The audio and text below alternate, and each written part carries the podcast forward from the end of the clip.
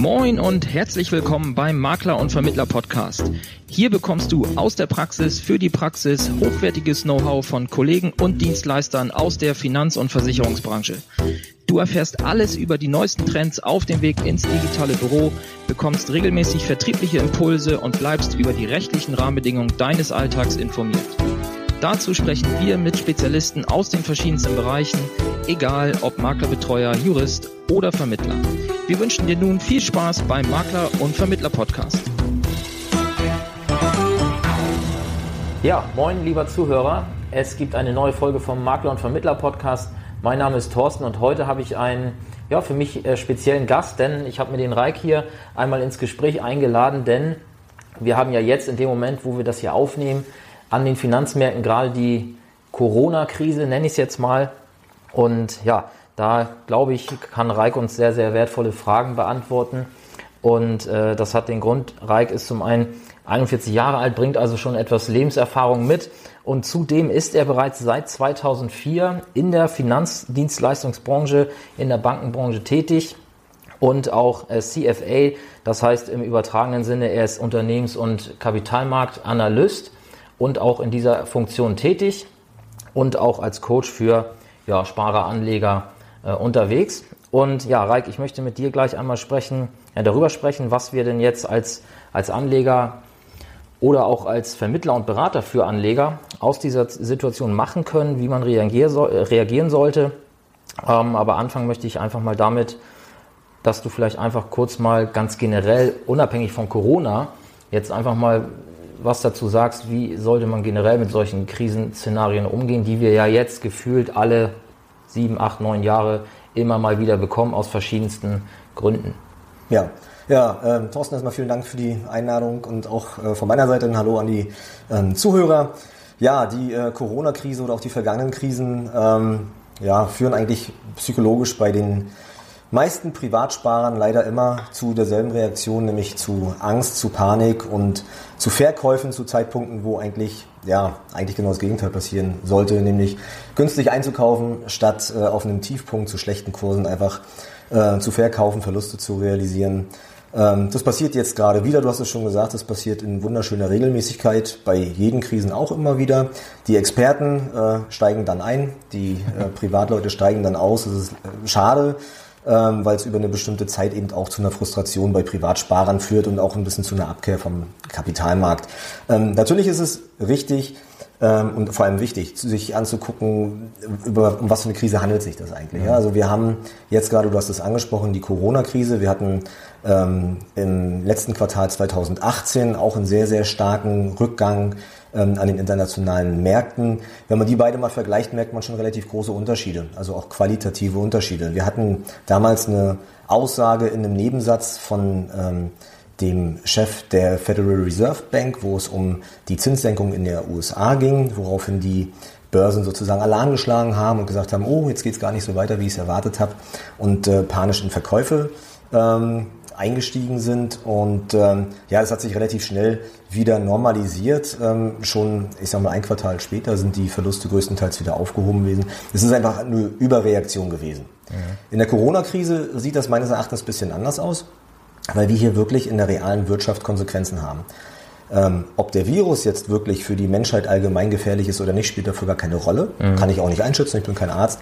Aber ähm, wenn ein Unternehmen geschlossen wird wegen dieses Virus, dann ist es relativ egal, ob der Virus gefährlich ist oder nicht. Ja. Das Unternehmen kann in der Zeit nicht produzieren, schreibt Verluste. Und äh, ja, das erklärt eben auch diese panischen Reaktionen an den Märkten, die wir momentan sehen. Jeden Tag wird es äh, wird's weniger und weniger, was die Kurse betrifft, was die Depotstände betrifft. Und das äh, ja, geht über so ziemlich alle unterschiedlichen Aktienarten hinweg. Ja. ja, okay. Und was würdest du jetzt Maklern, Vermittlern, Finanzberatern empfehlen, die Kunden haben, die schon investiert sind. Also wie sollte man jetzt als aus Beratersicht damit umgehen? Ähm, wie würdest du jetzt auf die Kunden zugehen? Äh, sollte man jetzt, ich sag mal, nervös werden und vielleicht Cash-Positionen aufbauen oder halt eher, ich sag mal, progressiv reingehen und sagen, okay, wo, wo könnten wir eventuell sogar noch Geld äh, locker machen aus anderen äh, Sparmodulen und vielleicht sogar, ja, ich sag mal, klassisch nachschießen. Mhm. Ähm, sollte man, wenn, wenn ja, einmalig in Raten? Was, wie ist da deine Empfehlung? Also eine generelle Empfehlung kann man natürlich nicht geben. Das hängt immer ganz vom Kunden ab. Also was das Wichtigste, Wichtigste glaube ich, ist für, ähm, für Berater ist, der Punkt, überhaupt zum Kunden zu gehen. Also in dieser mhm. Situation bloß nicht den Kopf in den Sand stecken. Ähm, der Kunde hat diese Sorgen, der hat diese Ängste, der kann sie sicherlich nicht so gut durchdringen, wie die meisten Berater das können. Ja. Von daher ähm, ist es, glaube ich, das Wichtigste, hier einfach den Kunden abzuholen, den Sparer abzuholen, ähm, ihm die Situation zu erläutern und dann gemeinsam mit ihm rauszufinden, ob die Sorgen, die er hat, jetzt berechtigt sind oder ob der Sparer, sagen wir, wenn wir jetzt das klassische Beispiel nehmen, der hat eine Sparrate, der, der, der spart schon, sagen wir jetzt ein paar Jahre, ähm, hat auch noch vor, die nächsten 20 Jahre zu sparen, weil das vielleicht für die Altersvorsorge ist. Mhm. Dann macht es natürlich jetzt in diesem Fall eigentlich gar keinen Sinn, sich dort groß Sorgen zu machen, sondern man spart ganz normal weiter. Die Sparraten, ja, Cost-Average-Effekt äh, ist sicherlich allen äh, bekannt. Wenn die nominale Sparrate jeden Monat gleich bleibt, kauft er jetzt eben mehr Anteile. Ja. So, und wenn die Börsen sich wiederholen, kann er davon profitieren. Wer also noch weiterhin einen langfristigen Horizont hat, ähm, der muss an für sich gar nichts machen. Weil auch ein ganz wichtiger Punkt, was man sicherlich nicht kann, ist den Markt mit einem richtigen Timing zu schlagen. Hat noch nie funktioniert, außer wenn es mal Glück ist. Ähm, aber gut, da halte ich es dann lieber so, wenn ich wirklich Glücksspiel machen will, dann gehe ich äh, ins Casino und mache mir einen schönen Abend mit meinen Freunden, statt zu versuchen, im Markt den richtigen Zeitpunkt ähm, richtigen Zeitpunkt zu finden. Es gibt ja viele Daytrader da draußen, die dann äh, mit bestimmten Techniken versuchen, genau mhm. das zu erreichen. Da bin ich nicht wirklich von überzeugt. Also ähm, als, als Berater wirklich zum Kunden gehen, aufklären, dass es eben, ja, es wird eine Zeit lang dauern können, bis sich diese Verluste, die auch die Unternehmen ja auch tatsächlich realisieren, wieder aufgeholt werden können. Ähm, aber es ist wegen, es ist ein, ist ein temporärer Effekt. Es ist mhm. nichts, was die Wirtschaft wirklich nachhaltig über Jahrzehnte in eine Dauerkrise ähm, bringen wird. Dafür ist, glaube ich, auch äh, diese, diese Krise zu kurzlebig, auch die Art und Weise zu kurzlebig. Anders sieht das natürlich schon aus bei Einmalanlagen. Ja, also wenn ich jetzt ähm, einen größeren Betrag noch zur Verfügung habe und ich glaube an dieses Prinzip des billigen Einkaufs und an die Langfristigkeit meiner Investition, dann ist es jetzt natürlich schon eine gute Möglichkeit, auch in den Markt reinzugehen. Mhm. Ob wir natürlich noch weiter runtergehen, kann ich nicht sagen.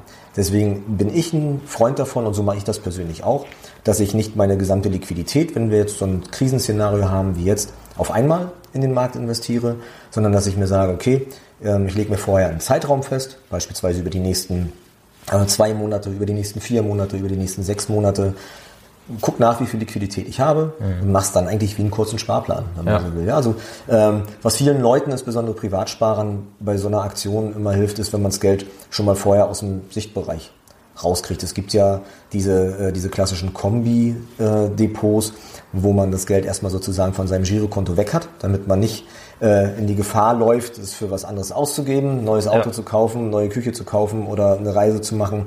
Also die Spardisziplin aufrechtzuerhalten. Also erstmal eine sichere Anlage, vielleicht in, in einen geldmarktnahen Fonds oder ähnliches. Und dann, wie gesagt, über diese vorbesprochene Zeit äh, mit gleichmäßigen Sparraten aus diesem sicheren Produkt in das genau. Zielprodukt, in den Markt, was auch immer das dann sein kann. Breit gefächertes ähm, Fondsportfolio, ETFs, was auch immer. Ja, perfekt. Hat einfach den Vorteil, dass das Geld halt aus dem Kurzzeitplanungsbudget raus ist. Ne? Man hat dann vielleicht den Betrag einfach schon mal beiseite und äh, kommt nicht in die Versuchung, das ja, dann doch genau. nochmal zu verkonsumieren. Genau, ja, richtig. richtig. Ähm, ich möchte nochmal zurückkommen auf den Punkt, äh, wo du ja schon gesagt hast, dass du natürlich jetzt auch nicht die Glaskugel hast und jetzt sagen kannst, ja, okay, wir sind jetzt am Boden. Aber es gibt ja gerade so in so Stammtischrunden, äh, wenn, wenn denn jemand äh, aus dem Kapitalmarktbereich dabei ist, äh, auch immer mal die Äußerung, naja, jetzt bei dem Kurs äh, von, vom DAX, da sind wir ja schon über alle Unternehmen hinweg, komplett unterhalb des äh, Kurs-Buchwert-Verhältnisses ja. äh, von 1,0. Also mhm. wer jetzt nicht investiert, ist ja ne, mit einem Klammerbeutel äh, gepudert und so weiter mhm. und so fort. Was hältst du von solchen Aussagen? Macht es in irgendeiner Form Sinn oder ist das für dich einfach wirklich nur eine Stammtischparole? Wie stehst du dazu? Na, das würde ich natürlich niemals sagen, dass es nur eine Stammtischparole ist. Ähm, aber ja, du hast ja eine Kennziffer angesprochen, das, das Kurs-Buchwert-Verhältnis. Ähm, äh, da ist es halt häufig ja so, dass die zur Verfügung stehenden Buchwerte nicht zum selben Stichtag da sind wie der Kurs. Den Kurs kann ich jeden Tag ablesen. Ja. Der Buchwert äh, wird irgendwo in der Bilanz, die schon ein bisschen zurück äh, liegt, veröffentlicht sein. Und ähm, das ist halt nachgezogen. Also wenn, der Buchwert wird ja zu dem Zeitpunkt heute vielleicht auch nicht mehr derselbe sein, weil es bestimmte Anlagen und Werte gibt, die neu bewertet werden müssen. Und von daher ist das für mich, es ist eine interessante Kennziffer, wenn sie ganz, ganz aktuell ist. Mhm. Aber so eine Kennziffer alleine wäre für mich niemals ein Anhaltspunkt, ähm, mich für oder gegen eine bestimmte Investition zu entscheiden. Ja, die Levels muss man beobachten, aber vor allem, das ist ja Vergangenheitsbetrachtung. Ja. An der Börse ist aber immer interessant, was passiert in der Zukunft. Und äh, dann ist es schön, wenn Daimler in der Vergangenheit gute Gewinne und gute Umsätze erwirtschaftet hat. Wenn aber durch die Krise und durch äh, vielleicht den verpassten Zug der Elektromobilität ähm, Daimler in Zukunft diese Gewinne und diese Umsätze nicht mehr schreiben wird, dann ist diese Aktie eben auch weniger wert, als dass vielleicht die Gewinne aus der Vergangenheit äh, implizieren würden. Also von daher äh, am Stammtisch schön drüber zu reden. Gibt es auch noch ganz viele andere lustige Kennziffern.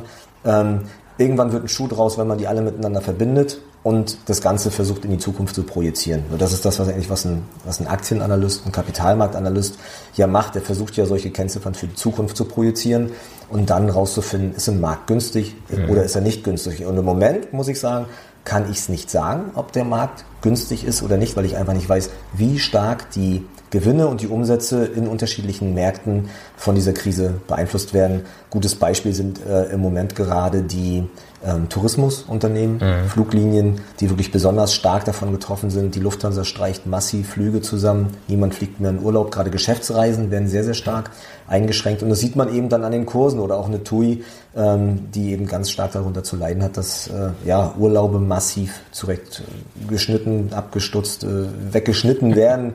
Ähm, und das merken die, das können die nicht äh, über irgendeine andere Ecke wieder reinholen. Ja, okay, das heißt auch dieser Effekt, dass man, was man jetzt ja auch viel hört, gerade in, im, im Beraterumfeld, ähm, nach dem Motto, okay, jetzt ist es kurz unten und es wird sowieso über kurz oder lang wieder steigen auf ähnliche Werte wie von vor drei, vier Wochen oder sogar höher.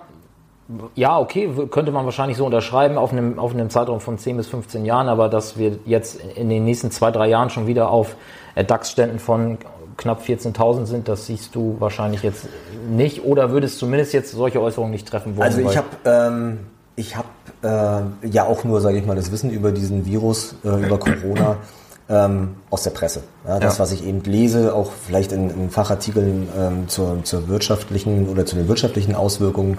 Ähm, ich reime mir das relativ einfach zusammen, muss ich gestehen. Also ich sehe, wie die Inkubationszeiten sind. Ich sehe, wie der Verlauf äh, in China ist. Und man steckt jetzt gerade zu dem Zeitpunkt, wo wir zusammensitzen, in Europa, äh, glaube ich, noch kurz vor dem Höhepunkt. Mhm. Ähm, in der USA sind wir noch ein bisschen weiter hinten. Ähm, da wird es also noch ein bisschen dauern, bis das dort wirklich einschlägt. Aber insgesamt ist es, glaube ich, nichts, was uns äh, oder was insbesondere die Unternehmen ein ganzes Jahr oder auch zwei Jahre beschäftigt. Ist meine Vermutung. Mhm.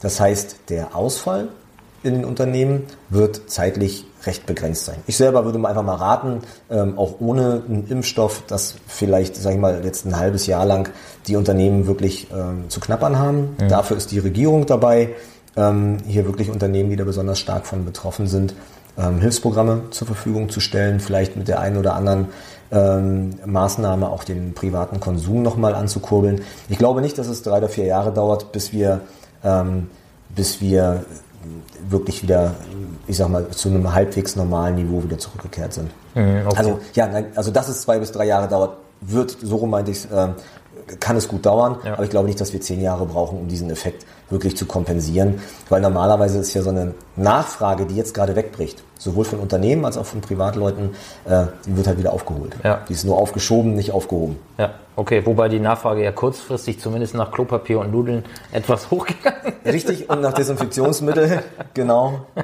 Ja, okay, wir lachen jetzt drüber, ähm, der eine oder andere äh, der jetzt vielleicht davon betroffen ist, wird es nicht witzig finden, aber ja. Ähm, ja. in dem Kontext jetzt passte das Okay, ähm, ja, dann danke ich dir für die Ausführungen und äh, ja, wenn ihr da draußen jetzt noch Kunden habt, die ähm, ja vielleicht Cashbestände haben oder halt auch langfristig jetzt vielleicht erst anfangen wollen zu sparen, dann ist so oder so eigentlich immer der richtige Zeitpunkt, denn den goldenen Zeitpunkt wird man wahrscheinlich nie finden, aber in solchem Fall, wo natürlich die Kurse uns jetzt etwas entgegengekommen sind, macht es vielleicht umso mehr Sinn, jetzt auch diejenigen noch zu überzeugen, die bisher noch gar nicht in Fonds oder in Aktienpapiere, Wertpapiere investiert haben.